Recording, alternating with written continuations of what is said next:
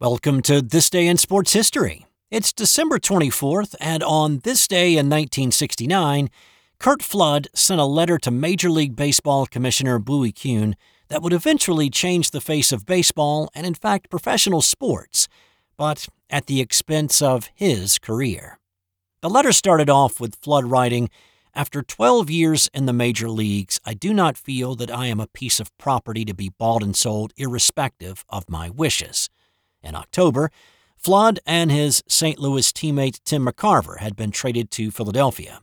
Flood, who had been one of the best outfielders in the game, winning seven straight gold gloves, was a career 293 hitter, and he helped the Cardinals to two World Series titles in three appearances. But he did not appreciate the treatment that he had received from the Cardinals organization, and he didn't want to go to Philadelphia.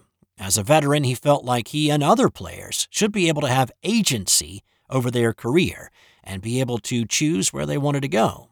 Later in the letter, Flood wrote, It is my desire to play baseball in 1970. I have received a contract offer from the Philadelphia club, but I believe I have the right to consider offers from other clubs before making any decisions.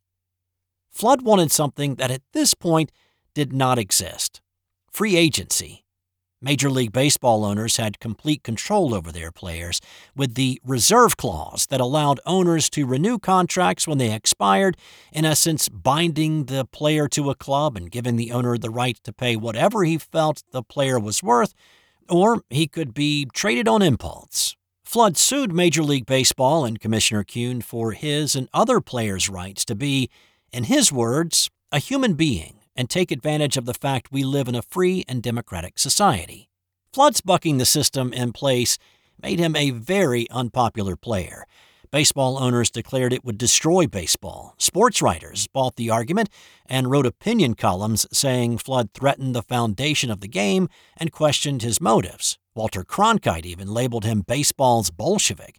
His teammates and other players in the league considered him persona non grata and felt any support of Flood in his fight would be toxic for them. Fans issued death threats and called him a spoiled, ungrateful athlete.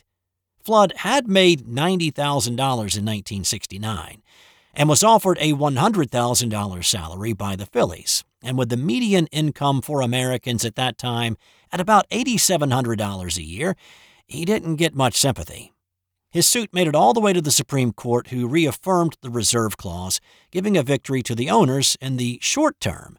But the narrow 5 to 3 ruling forced the owners to agree to an arbitration system.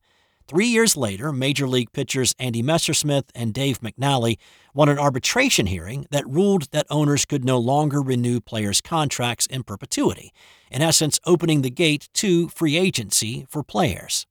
The Curt Flood rule was eventually adopted, allowing a player that had played in the majors 10 years and 5 with his team to veto a trade to another club. For Flood, though, the battle ruined him. He sat out the 1970 season, forfeiting his $100,000 salary. He came back to the game in 1971 with the Washington Senators, but only played 13 games before quitting, and he never played again. The legacy of Flood's fight spilled over for baseball to basketball, with free agency becoming available to NBA players in 1976. It took the NFL until 1993 to adopt it, and the NHL did so in 1995. The battle left Flood a broken man, but because of his battle and the letter he wrote to baseball's commissioner on this day, all professional athletes owe him a huge debt of gratitude.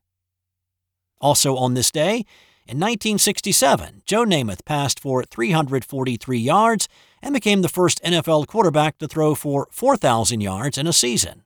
And in 1960, the Boston Celtics grabbed 112 rebounds in a 150 to 106 win over Detroit to set an NBA record that still stands today. That's all for today.